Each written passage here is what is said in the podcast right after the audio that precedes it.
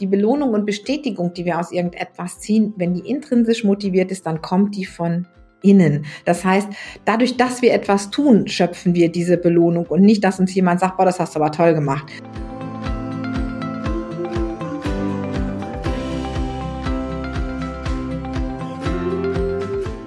Kurswechsel Kindheit, dein Podcast für ganzheitliche Bildung und Erziehung mit Andrea Schmalzel und Petra Rodenberg.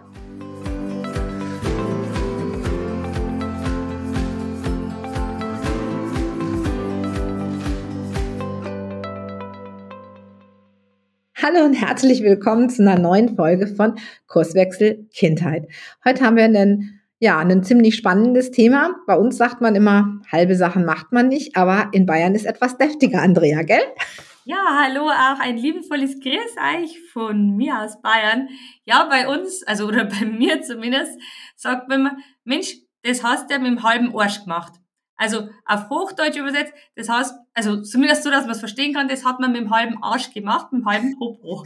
ähm, ja, was was ist das genau? Was versteckt sich dahinter? Und ähm, mir ist letztes Mal einfach so gegangen, da ähm, habe ich vorher zu Hause wieder einiges gemacht, da für die Akademie das, dann ein bisschen Mittagessen gemacht, dann ein bisschen das gemacht, ein bisschen das gemacht und ein bisschen das gemacht. Und dann bin ich losgefahren, habe meine Kinder äh, vor der Schule geholt und dann bin ich so im Auto gesessen und habe mir gedacht, Mensch, du hast doch heute wirklich alles bloß mit dem halben Arsch gemacht. Das heißt, ich habe nichts Halbes und nichts Ganzes gemacht. Ich habe mich, ich habe nichts komplett fertig gemacht. Ich war total, irgendwann auch total gefrustet, weil ich habe keine Ergebnisse gesehen. Und ähm, das hat mich dann echt traurig gemacht. Und das sind dann solche Tage, wo du am Abend ins Bett gehst und denkst dir, was habe ich denn heute überhaupt Tolles vollbracht? Und da ist nämlich nichts rausgekommen, weil ich einfach mit dem halben Arsch tatsächlich das ähm, wirklich gemacht habe. Klar, es sind natürlich viele Rahmenbedingungen, die ich dort so gefühlt haben, aber letztendlich war ich dann gefrustet und natürlich auch total demotiviert, weil ich nichts geschafft habe. Und nachdem ich eben über diese Tatsache nachgedacht habe, wieso ich eigentlich so motiviert, demotiviert gewesen bin und auch gefrustet bin, bin ich draufgekommen, dass das letztendlich auch total irgendwo mit meiner intrinsische Motivation zu tun gehabt habe. Und das ist, ist ja so ein fürchterliches, wissenschaftliches Wort, aber wir gehen einmal dem genau ein bisschen auf die Spur, was letztendlich ja intrinsische Motivation heißt und was das letztendlich ja irgendwo mit uns machen kann. Und dann erfahrt ihr in dieser Podcast-Folge eben auch, ja, wie ihr diese intrinsische Motivation wieder ein Stück weit weit ankurbeln könnt, was passiert, wenn ihr es nicht tut und was ihr damit erreichen könnt, wenn ihr es ankurbelt. Petra, erzähl doch du mal unsere wissenschaftliche Erklärung zu dem Ganzen, weil du bist ja schon immer so unsere kleine Wissenschaftstante bei dem Ganzen. Ja, den, den Ruf habe ich weg. Ich glaube, den werde ich auch nicht mehr los. Aber gut. Intrinsische Motivation. Wir unterscheiden ja auch manchmal so intrinsische Motivation und extrinsische Motivation. Also, um es mal ganz klar zu machen, intrinsisch innen, extrinsisch außen. Ist auch wahrscheinlich schon überall angekommen gewesen. Manchmal heißt es ja auch so, extrinsische Motivation ist ein bisschen schlechter. Und das heißt, wenn ich vielleicht sage, ja, ähm, zwanzig Euro für die, für die Klassenarbeit und fünf Euro fürs Müll rausbringen und drei Euro für dies, dann nutzt sich die extrinsische Motivation irgendwann mal so ein Stückchen ab. Ähm, auf der anderen Seite kann es aber auch durchaus sein, sag ich mal, wenn wenn ein Kind jetzt ähm, für ähm, für was ganz ganz Dolles spart, was es ihm unheimlich wichtig ist, was es total gerne haben möchte, ich sag mal irgendeine Spider-Man-Figur oder eine Avengers-Figur, keine Ahnung, dann kann das auch schon mal extrinsisch sehr gut motiviert sein und man kann das verknüpfen. Sollte man nur nicht immer tun, weil man will ja nicht immer mehr haben an Belohnung und mehr und mehr und mehr. Von daher gesehen, wie kriege ich denn jetzt intrinsische Motivation und was ist das? Jeder kennt das von uns, wenn du so in Flow kommst und du machst irgendwas und bist so völlig dabei. Ich glaube, man kann sogar intrinsisch motiviert Geschirr spülen. Das heißt, man geht da so richtig drin auf. Andrea nickt hier, das erzählt die mir nämlich immer, dass die so gerne Geschirr spült und dabei ihren vollen Kreativflow bekommt. Und es geht einfach, dass du irgendetwas tust. Kinder kann man damit äh, zum Beispiel auch beobachten. Guck dir mal so einen Zweijährigen oder einen Anderthalbjährigen an, der einen Bauklötzchenturm baut. Der baut ihn auf, der fällt um, der baut ihn auf, der fällt um. Das stört ihn überhaupt nicht, dass der wieder umfällt. Der ist einfach begeistert davon, das zu tun. Und das ist natürlich auch, wenn wenn du vielleicht ein Hobby hast, ich weiß nicht, ähm, das ist bei mir zum Beispiel beim Meditieren, das könnte jetzt vielleicht für Andrea auch wiederum ja nicht so der Fall sein. Ich kann da wirklich mich einfach dran freuen, wenn ich da jeden Tag gesessen habe oder ähm, wenn ich, ähm, also was mich intrinsisch motiviert, sind volle Einmachgläser. Das könnt ihr jetzt vielleicht nicht nachvollziehen, das, oder das hättet ihr mir vielleicht nicht zugetraut, aber ähm, wenn ich dann Marmelade koche und alles Mögliche und meinen Kühlschrank voll habe, mit, wenn da ganz viele Gläser drinstehen, das, das motiviert mich jetzt zum Beispiel total. Das macht mir total viel Spaß, weil ich total aus Leidenschaft koche. Und ähm, trotzdem habe ich manchmal Tage, wenn ich super viel zu tun habe und ähm, ja, wie Andrea sagen würde, mit dem halben Arsch kochen müsste, weil ich nämlich überhaupt keine Zeit habe und dann einfach nur schnell, schnell irgendwas mache, dann stellt sich dieser Flow nicht ein. Und ich glaube, das ist ganz wichtig, dass wir das so ein Stückchen ähm, einfach für uns im Kopf behalten, dass diese Form, ähm, die Belohnung und Bestätigung, die wir aus irgendetwas ziehen, wenn die intrinsisch motiviert ist, dann kommt die von innen. Das heißt, dadurch, dass wir etwas tun, schöpfen wir diese Belohnung und nicht, dass uns jemand sagt, boah, das hast du aber toll gemacht. Wobei nicht, äh, wobei ich es dann trotzdem auch mag, wenn jemand das mag, was ich gekocht habe. Das heißt jetzt nicht, dass das eine das andere ausschließt. Intrinsische Motivation hat aber auch so ein Stückchen was mit unseren, mit unseren eigenen Werten zu tun. Na, also wenn es für dich zum Beispiel ein Wert Ordnung ist, dann kann das sein, dass dir Aufräumen auch vielleicht sogar Spaß macht oder dass es dich nervt, wenn dein Partner alles rumliegen lässt, aber du gerne deine eigenen Sachen aufräumst. Oder wenn dir... Ähm, weiß ich, wenn dir jetzt Abenteuer etwas ist, was dir total wichtig ist, dann findest du vielleicht ähm, super viel Spaß daran, mit einer total tollen Achterbahn zu fahren, während das für jemanden, der da eher schissig ist, totalen Stress auslöst. Also intrinsische Motivation hat ganz viel mit dem zu tun, was uns begeistert. Es hat was mit unseren Werten zu tun, es hat was mit unseren Emotionen zu tun. Und wichtig ist, denke ich, dass wir dabei dann unserer Kreativität den freien Lauf lassen und nicht zu sehr in ein Ja, in ein Kästchen, ich sag mal so quadratisch praktisch gut, was immer kleiner wird, so dass Mini-Kästchen gestopft werden. Und dann sollen wir auch noch äh, Motivation entwickeln. Das heißt, ein Stückchen Freiraum braucht intrinsische Motivation auch. Ja, das ist nämlich ganz wichtig. Und das fällt mir nämlich jetzt gerade so ein, wenn ich an diesen Tag zurückdenke, dieser Tag X, wo diese Podcast-Folge in meinem Kopf entstanden ist, da habe ich nämlich tatsächlich lauter blöde Arbeit gemacht, ne? Also lauter Arbeit, auf die ich eigentlich im Grunde genommen überhaupt keinen Bock gehabt habe und mich überhaupt nicht irgendwie motivieren habe können. Also da hat diese intrinsische Motivation tatsächlich gefehlt und deswegen ist es dieses Gefühl, ich habe es mit dem halben Arsch gemacht, ähm, tatsächlich entstanden.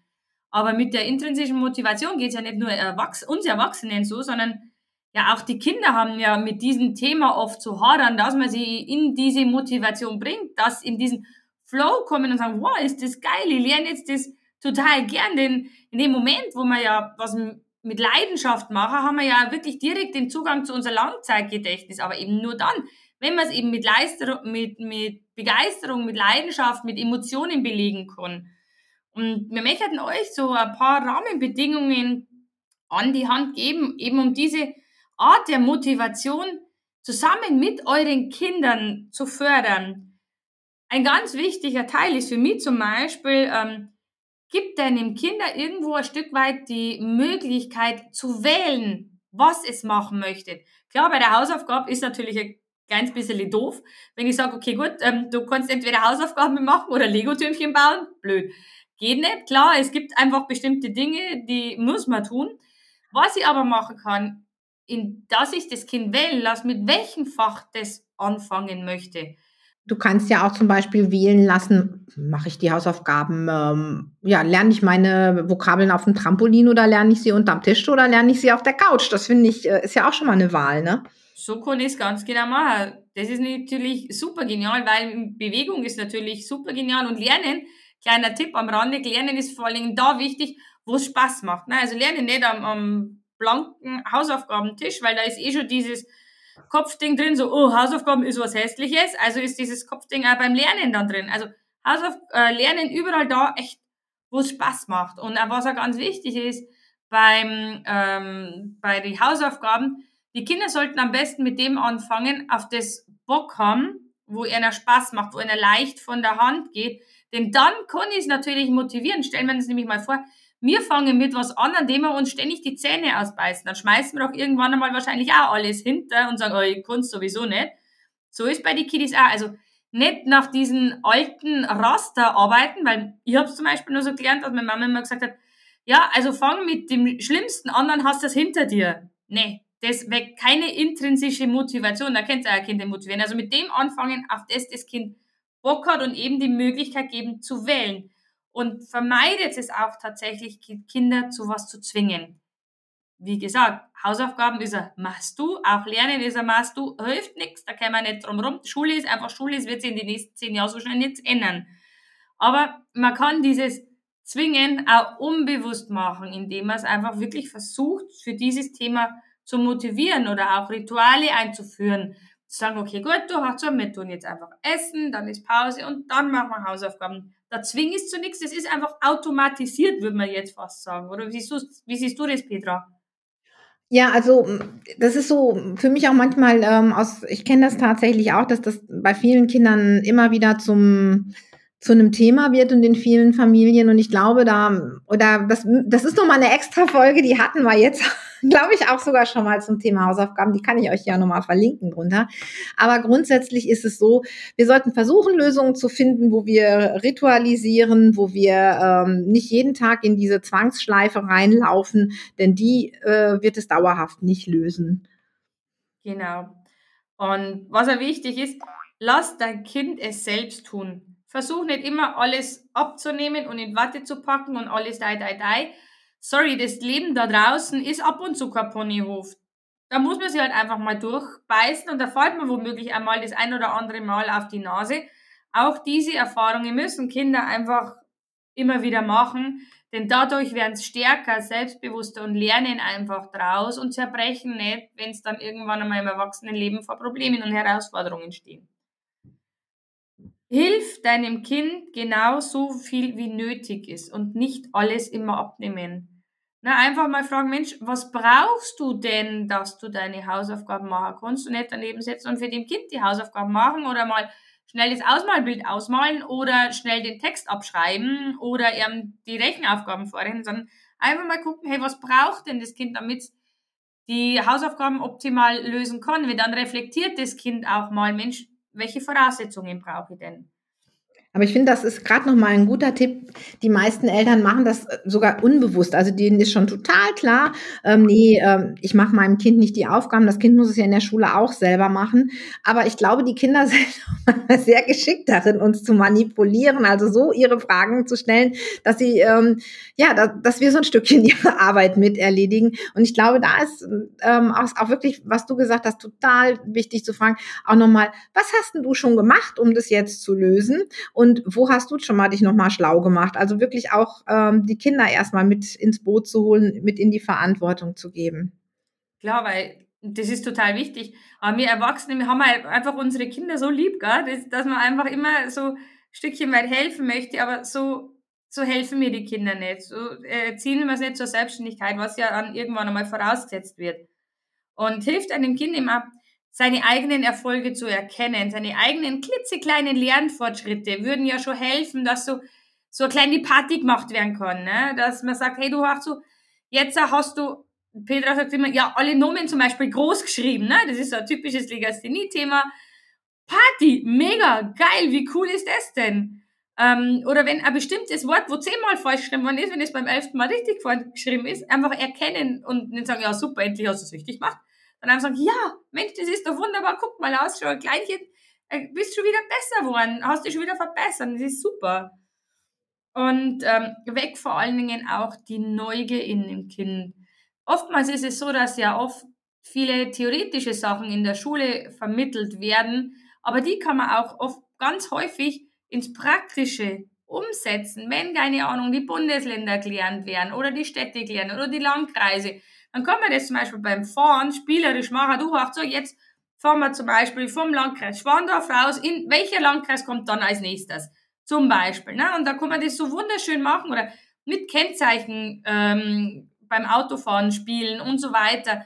Sodass die Kinder so ins Gespräch mit reinkommen und neugierig werden, dass nicht nur das theoretisch ist, was sie in der Schule lernen, sondern dass sie auch in unser Leben tatsächlich integrieren können. Denn wenn ich nämlich versuch, nur das alles stoisch auswendig zu lernen, nur immer geradlinig zu gehen und nicht immer rechts, links und das in unsere Praxiswelt rüber transferieren kann, dann baue ich bei dem Kind tatsächlich irgendwo ein Stück weit eine Blockade auf, weil es die, keine Sinnhaftigkeit mehr drin sieht, ähm, weil es demotiviert ist und einfach keinen Bock mehr hat. Bei uns wäre es ja genauso, wenn wir jeden Tag in die Arbeit gehen und überhaupt keinen Bock haben und keine Lust haben auf das, was wir den ganzen Tag machen, ähm, dann haben wir irgendwann einfach keine Lust mehr. Uns passieren daraufhin wahrscheinlich viele Fehler. Und aufgrund der Fehler kriegen wir dann wieder Ärger. Wenn wir Ärger kriegen, sind wir wieder demotiviert und so weiter. Und dann führt es irgendwann einmal in diesen Teufelskreislauf, dass das ganze Stress aufbaut. Ne? Weil dann kann ich meine Anforderungen nicht mehr gerecht werden, dann schafft das Kind nicht mehr nachzukommen, baut dann eben Stress auf. Wenn wir Stress aufbauen, dann können wir unser Wissen nicht mehr abrufen. Ihr seht, wo das dann hinführt. Letztendlich führt das letztendlich alles wieder in so einen Teufelskreislauf, was dann eben dazu führt, dass ich in der, dass dann in die Beziehungen kracht, also Beziehung Kind-Eltern, Beziehung Kind-Lehrer, Beziehung Kind-Oma, also das ganze Beziehungsgefüge ist dadurch einfach irgendwo erschüttert, das Kind verweigert dann irgendwann einmal und da ist eben wiederum wichtig tatsächlich einfach unser ganzheitlicher Ansatz, ne? Also dass ich wirklich alle Sachen mit in Betracht ziehe, wieso kann ich das Kind gerade nicht intrinsisch motivieren, ist vielleicht die, die, ein falscher Kommunikationskanal gewählt worden, ähm, leidet das Kind unter Stress, hat die falschen Lernstrategien, ist überfordert gerade momentan, vielleicht ist eine kleine versteckte Legasthenie oder Dyskalkulie mit dahinter, dass das Kind sich einfach nicht für Zahlen begeistern kann, dass ich das Kind nicht dazu bringe, dass Spaß hat, ein Buch zu lesen.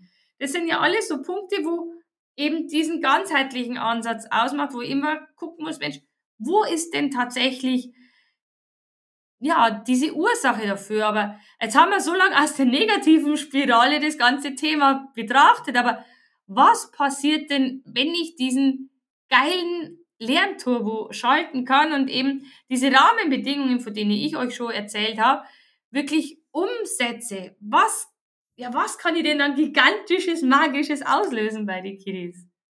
Naja, ich denke mal, vor allen Dingen, die Kreativität ist wieder da.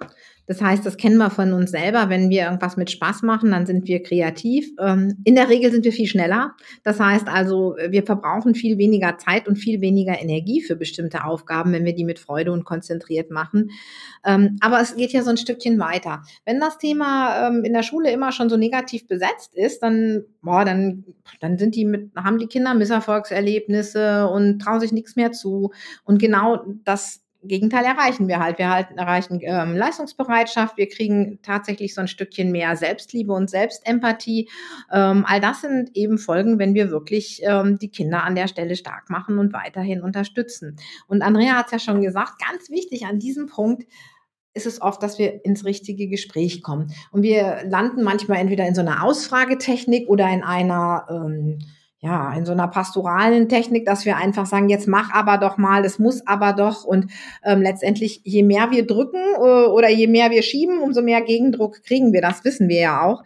Und naja, die richtigen Fragen zu stellen, ne? Das manchmal kann eine richtige Frage schon ganz schön viel was auslösen. Und da haben wir natürlich unseren coolen Fragenkompass für euch, den ihr euch kostenlos runterladen könnt und den wir auch zu dieser Folge nochmal verlinken.